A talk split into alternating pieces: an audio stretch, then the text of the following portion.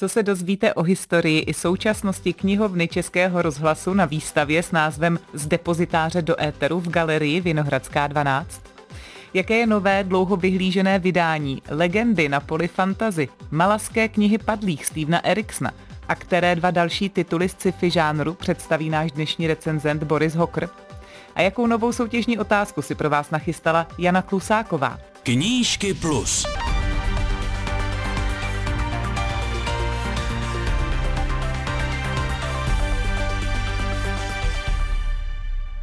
Dobrý den a inspirativní poslech přeje Karolina Koubová. Tady je přehled literárních událostí tohoto týdne. Digitální antikvariát Knihobot spustil web pro slovenské zákazníky, kteří dosud byli odkázáni pouze na stránky v češtině. Odstartoval projekt Ta Božena, který návštěvníky zavede do České Třebové a Litomyšle přímo na místa, kde pobývala a trávila čas Božena Němcová. Na Novém Zélandu byl objeven mimořádně vzácný výtisk Bible z roku 1631, který v desateru kvůli chybě překlepu vyzývá ke smilnění. Takzvané Bible hříšníků je přitom na světě údajně pouhých asi 20 kopií.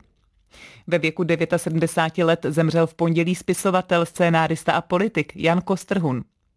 Židovská spisovatelka a skladatelka Ilze Weberová bude mít v Ostravě pamětní desku. Kolem jdoucím se postupně vyjeví text a nad ním pak odraz obličeje této slavné vítkovické rodačky, která zahynula v Osvětimi.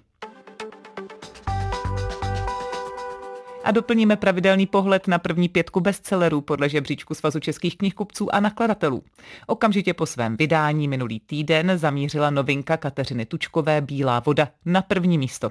Román pojednává o vesnici a ženském klášteře na samém kraji světa, česko-polských hranicích a hlavně o osudech řádových sester, které sem internoval komunistický režim.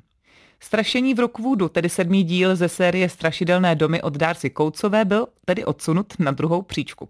Bronz obhájil Matt Haig a jeho Půlnoční knihovna, 4. je Domek v Irsku, příběh úspěšné právničky, která práva pověsila na hřebík a vyměnila je za studium kulinářského umění od autorky Julie Kaplinové. A do první pětky se ještě vejde Morový testament Vlastimila Vondrušky.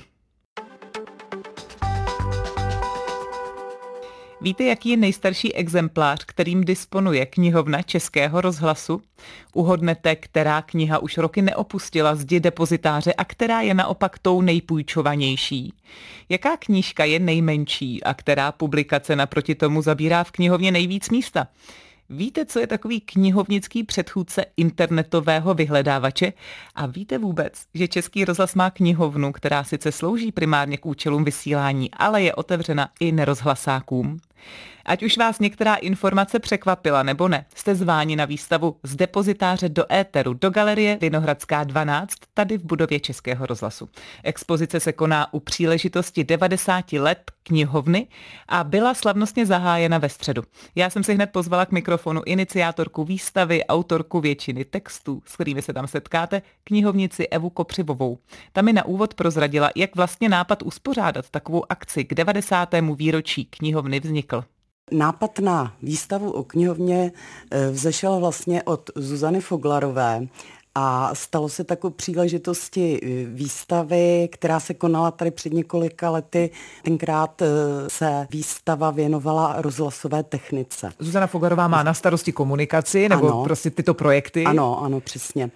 Pak mě vlastně minulý rok upozornila moje kolegyně Jana Žáková, že se blíží 90. výročí knihovny. A to jsme zjistili tak, že první přírůstkové seznamy pochází z roku 1932. Nevíme bohužel přesný měsíc, ale prostě od toho roku. Co je na ní vidět, jak jste ji pojali? Představujeme tam samozřejmě historii, ale i současnou funkci nebo jakousi náplň té knihovny Českého rozhlasu. A z toho vyplývá i to, že my pracujeme vlastně hlavně pro redaktory Českého rozhlasu napříč všemi stanicemi, dá se říct. A připravujeme podklady pro vysílání. Jen tady pro doplnění, možná naši posluchači nevědí, že knihovna funguje samozřejmě prioritně pro potřeby vysílání, ale nejen. Vy fungujete i pro badatele, odbornou, ale i laickou veřejnost. Možná posluchači, kteří netuší, že v Českém rozhlase je knihovna. A to přesně vyplývá z podstaty věci, protože my jsme především v těch prvopočátcích opravdu sloužili jenom pro tu redaktorskou práci a veřejnost jsem jaksi nemohla. Nefungovalo to jako klasická veřejná knihovna. Postupem doby se na nás začaly obracet samozřejmě badatelé nebo také studenti. V naší knihovně najdou nejucelenější opravdu materiály a různé i interní zajímavé publikace, které běžné knihovny samozřejmě nemají a tudíž pro tu odbornou i laickou veřejnost je to nedostupné. To mohu potvrdit, že i já jsem si tady vypomohla se službami knihovny velmi a opravdu mě překvapilo, že jsem díky vám se dostala vlastně k titulům a knížkám, které v jiných knihovnách nebylo možné vůbec získat. Čili mě to vlastně vede k otázce, jak rozsáhlá je knihovna Českého rozhlasu. Od roku 2020 jsme zapsáni u Ministerstva kultury jako veřejná knihovna se specializovaným fondem. A specializovaný fond znamená právě tu dílčí část rozhlasových publikací, mediálních, žurnalistických, ale aby posluchači neměli ten dojem, že máme jenom toto. Že tam třeba máte beletry, poezii. Máme hodně beletrie, máme hodně i literatury pro děti. Samozřejmě politologické různé monografie. Ten fond obsahuje zhruba tak asi 80 000 svazků.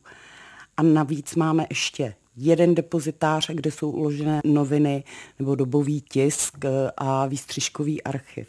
Ale ještě mi řekněte, na jaké zajímavé události jste třeba z historie knihovny nebo co se týká nějakých osobností knihovníků narazila, když jste tu výstavu připravovala, ty texty. Tam to byla opravdu dobrodružná, někdy až detektivní práce, bych řekla. V tom mi pomohli hodně kolegové z archivu Českého rozhlasu, kdy jsem měla možnost podívat se do osobních spisů našich bývalých kolegů. Ten první knihovník zdokumentovaný Josef Roztočil a potom mě velice zaujal druhý člověk. Ten nastoupil do knihovny tuším v roce 1939. Původně byl v rádiu už někdy od počátku 30. let, ale nastoupil jako hlasatel. Byl převelen do Bratislavy, kde vybudoval svoji první knihovnu a v roce 1939 po vzniku slovenského státu, tak když Češi museli zpátky se vrátit do Čech, tak se dostal sem k nám do knihovny a myslím, že on byl ten první, který nastolil jakýsi řád té knihovnické agendy. Co je prioritou vlastně knihovny Českého rozhlasu dnes? Prioritou je rozhodně digitalizace knihovního fondu a zahájili jsme ji asi před 3 lety společně s archivem Českého rozhlasu. Do konce letošního roku bychom měli mít v naší digitální knihovně Kramerius kompletní ročníky vydání rozhlasového periodika od roku 1923 až do současnosti. Týdeník Rozhlas. Týdeník Rozhlas. První název tohoto periodika byl radiožurnál, ještě psaný s pomlčkou radio, pomlčka žurnál. Tak to je tedy od roku 1932. A to je taky dlouholetá tradice. Uzavírá knihovnice Eva Kopřivová, která nás pozvala na výstavu z depozitáře do éteru, která se koná k 90. jubileu knihovny Českého rozhlasu a můžete ji navštívit v galerii Vinohradská 12, tady v budově Českého rozhlasu do konce května. Každé pondělí od 12 do 18 hodin a každý čtvrtek od 12 do 14 hodin. Posloucháte Knížky Plus, magazín novinek pro čtenáře. V sobotu po 16. hodině na Plusu. Pozvání do naší recenzní části přijal dnes nakladatelský redaktor a zástupce šéfredaktora časopisu Pevnost Boris Hocker. Je tedy zřejmé, že zamíříme do světa fantasy, sci-fi a hororu. V tom se ale často až nečekaně znepokojivě odráží důležitá témata světa našeho, reálného. Začínáme titulem Rebeky F. Kuangové Maková válka. V překladu Daniely Orlando vydalo nakladatelství Host. Kde se americká autorka s čínskými kořeny inspirovala pro psaní téhle epické fantasy, to už vysvětluje Boris Hocker. Přímou inspirací byly jednak opiové války, což v tom názvu je jasně znát, což znamená tedy vlastně císařské ještě Čína proti koloniální Velké Británii. kdy Velká Británie v podstatě válčila za to, aby mohla distribuovat mezičínské podané opiáty a drogy a vyhrála. Druhá ta inspirace potom je druhá čínsko-japonská válka a především událost ohledně města Nankingu, takové to nechvalně známé znásilnění Nankingu, kde se teda liší údaje, ale myslím si, že se shodneme na tom, že minimálně asi 300 000 civilistů bylo prostě během několika málo týdnů brutálně povražděno, znásilněno a tak dále. Prostě jedna z těch nejkrutějších a největších černých kaněk na historii nejenom jakoby Japonska, ale vůbec člověka jako druhu. Kdybychom tady měli přiblížit ten příběh, který je tu vyprávěn s hlavní hrdinkou Rin, tak co zažívá? Je třeba zdůraznit, že Asie obecně byla vždycky hodně populární v fantastice západní z hlediska nějakých jako prvků exotiky. Ono se říká, že i vlastně jako sci-fi třeba v 70. 80. letech zjistila, že nemusíte hledat exotiku na nějakých cizích planetách u nějakých šílených mimozemšťanů, kteří mají chapadla místo rukou a tak dále, ale že se stačí vlastně vzít a podrobně nastudovat a analyzovat nějakou kulturu na naší zemi. Primárně se v 80. letech takhle lidi inspirovali na západě japonském, protože Japonsko jako nositel té popkultury a globalizace je tady na to ideální. A teprve postupně s tím, jak sílí třeba i počet právě spisovatelů a spisovatelek, který mají čínské kořeny, nebo se vyloženě ještě v Číně narodili a pak teprve třeba v nějakém nízkém věku se s rodiči přesunuli do Ameriky, tak se začaly objevovat mnohem víc ty inspirace právě vyloženě Čínou. Tak Kuangová je jedna z nich. Ona má hodně dobře nastudované ty reálie, evidentně jako chápe, jaký traumata třeba pro Čínu byly nejenom ty opiové války, ale potom i právě válka s Japonskem a potom následující občanská válka mezi Kuomintangem a čínskou komunistickou stranou. Ale zároveň ten příběh v podstatě, dá se říct, předsedila přes nějaký filtr těch západních, hlavně young adult, nebo příběhů o tom, jak se právě outsider dokáže vypracovat ideálně v nějakém vojenském nebo pseudovojenském školícím zařízení. Takže pokud si třeba vzpomenete na slavný román Orsona Scotta Carda Enderova hra, tak to je přesně ten typ Makové války a té hlavní hrdinky. Takže je to velice přístupné tomu západnímu publiku. Takže s tímhletím jako si poradila velice dobře. A je to jenom teda potom okořeněné, v ozovkách okořeněné prostě těmi všemi hnusnými věcmi, které, jak říkám, se nastudoval opravdu velice dobře. Tak to je titul Maková válka od Rebeky F. Kuangové, který vyšel v nakladatelství Host v překladu Daniely Orlando. A my se dostáváme k vydání titulu, na který se dlouho čekalo. Malazská kniha padlých z nakladatelství Planeta 9 od Stevena Eriksona v původním revidovaném překladu Dany Krejčové.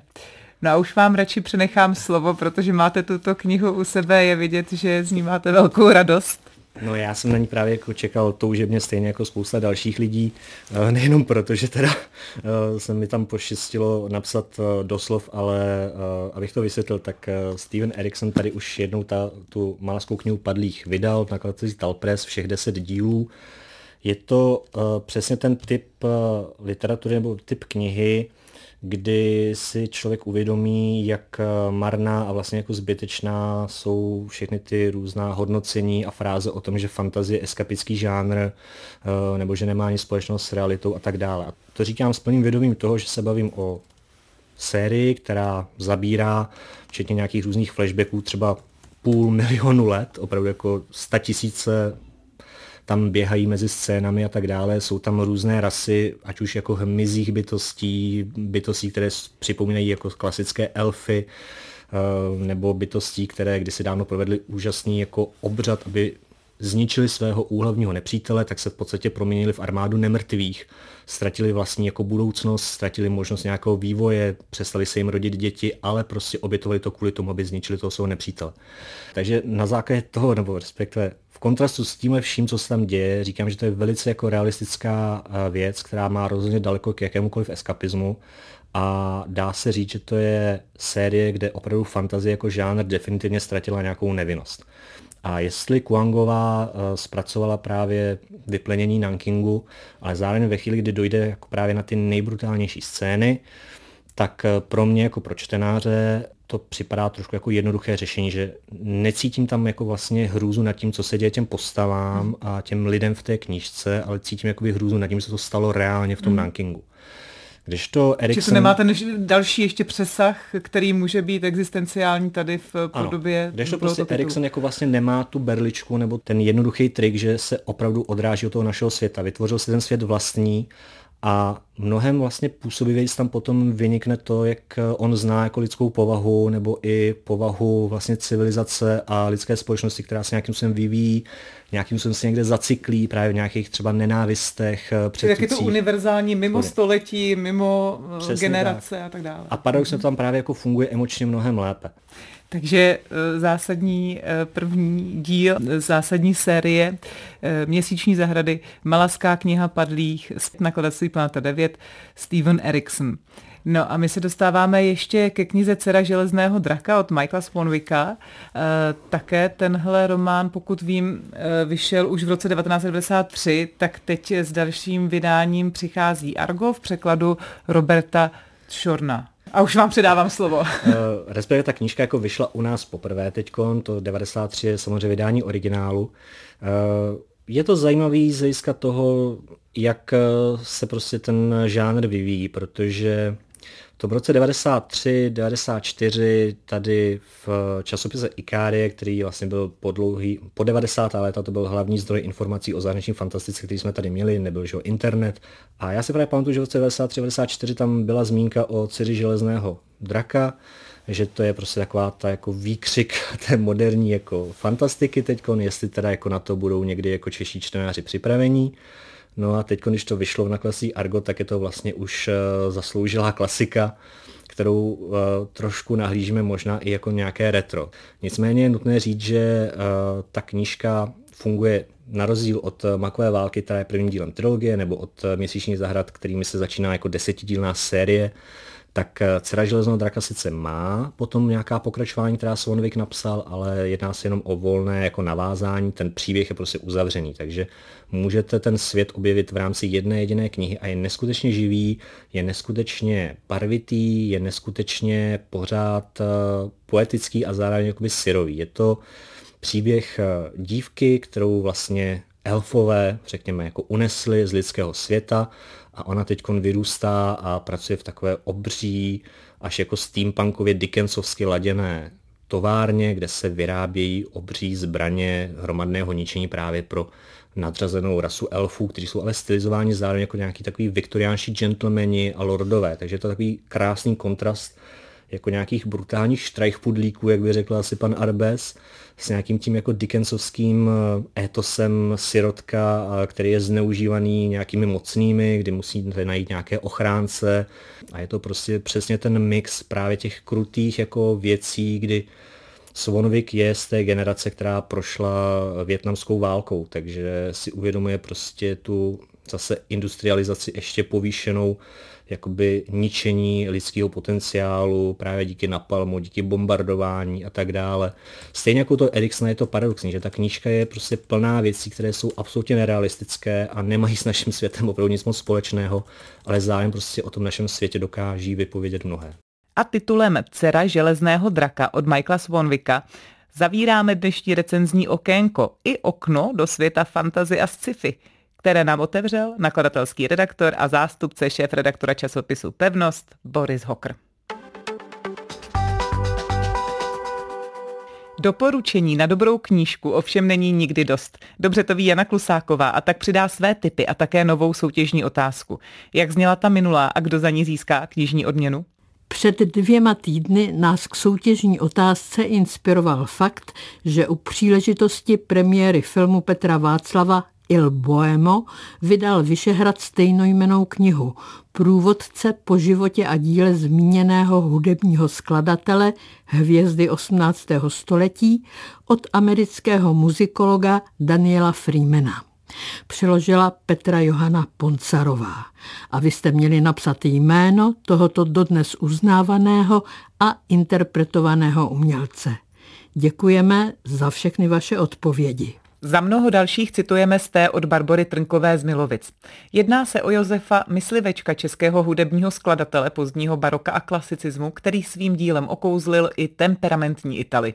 Paní posluchačka nás potěšila dovětkem. Děkuji za váš pořad. Každou sobotu se na něj těším a s očekáváním ladím rádio. Dále jste psali.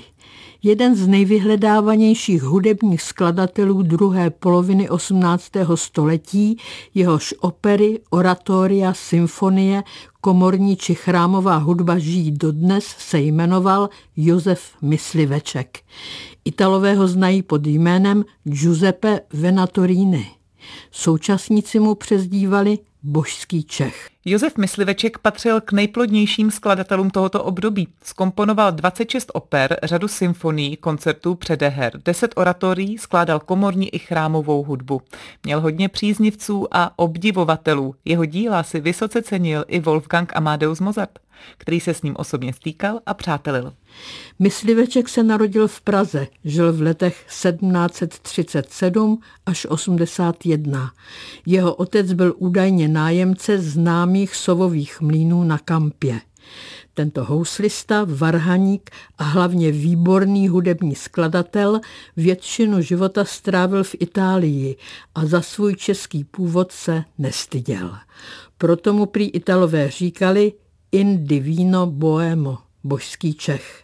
Knih věnovaných Myslivečkovi je více. Například v roce 1965 vyšla próza Zapomenutá historie s podtitulem Il Divino Boemo od ruské spisovatelky Mariety Šagiňan. Materiál hledala i při svém pobytu v Mariánských lázních, ostatně autorkou monografie Goethe.